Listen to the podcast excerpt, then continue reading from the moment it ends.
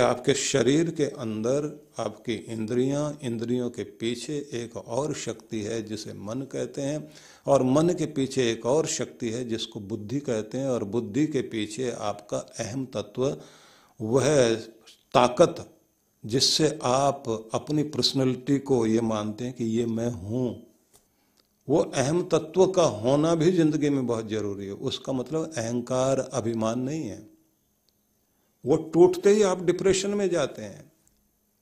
जब वो टूट जाता है कि मैं तो कुछ रहा ही नहीं, मैं तो तबाह हो गया, मेरे पास तो कुछ भी नहीं रहा। दीनता जब आती है तो आपका अहम तत्व गलता है।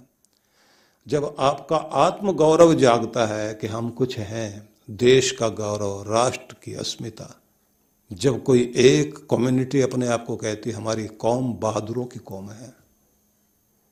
ये उस जाति की अस्मिता है। यह आपको उठाती है। तो एक शक्ति वो है आपके पास। इन चारों को मिलाकर के बनता है अंतकरण चतुष्ट है। ये आपके व्यक्तित्व को गढ़ता है। इनके पीछे है आपकी आत्मा।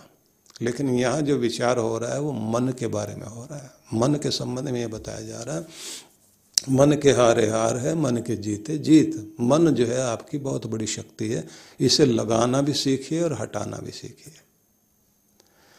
इसका लाभ लेने वाले बन जाओ और मन को सबसे ज़्यादा एक चीज़ से जोड़ना चाहिए कि मन जो है वो संतुलित रहे। मन को एकाग्र करना सीखें। प्रैक्टिस करें इस बात की कि कहीं भी मन टिकाना आ जाए। मन को शांत रखना सीखें। मन के अंदर प्रसन्नता की भावना को जागृत करना भी सीखें। मन उदास नहीं होना चाहिए। जो व्यक्ति का मन जब टूटता है, मन का बल खत्म हो जाता है, मनोबल जब आदमी का गिरता है, मन की ताकत जब गिरती है तो बहुत कुछ विनाश होता है। जिन लोगों ने कहा कि कलयुग में ये ये हो रहा है और अभी तो पाँच हज़ार साल ही खत्म हुए हैं, चार लाख बत्तीस हज़ार साल का कलयुग है, अभी तो तुमने देखा ही क्या है? आदमी कानों पर हाथ लगाता, महाराज, ये ज्ञान देने की ज़रूरत ही क्या थी? आपका मनोबल कहीं भी किसी भी घटना से टूट जाए, तब आप स्थिर नहीं रह पाते। और जब आप अपना मनोबल बनाते हैं, तब क्या कहते हैं, जिसने अब तक निभाया, आगे भी निभाएगा, जिसने अब तक दिया है, वो आगे भी देगा, जिसने आज तक रक्षा की है, वो आगे भी रक्षा करेगा। जो चींटी को भी देता है और हाथी को भी देता है तो वो मुझे भी दे रहा है, वो सबका मालिक है, मेरा भरोसा तो उसके साथ है।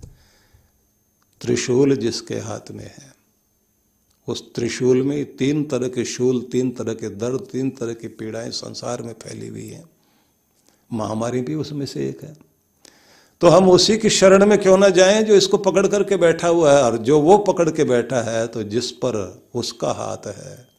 उसको दुनिया में कोई भी चोट नहीं पहुँचा सकता। सुरक्षित रहेगा।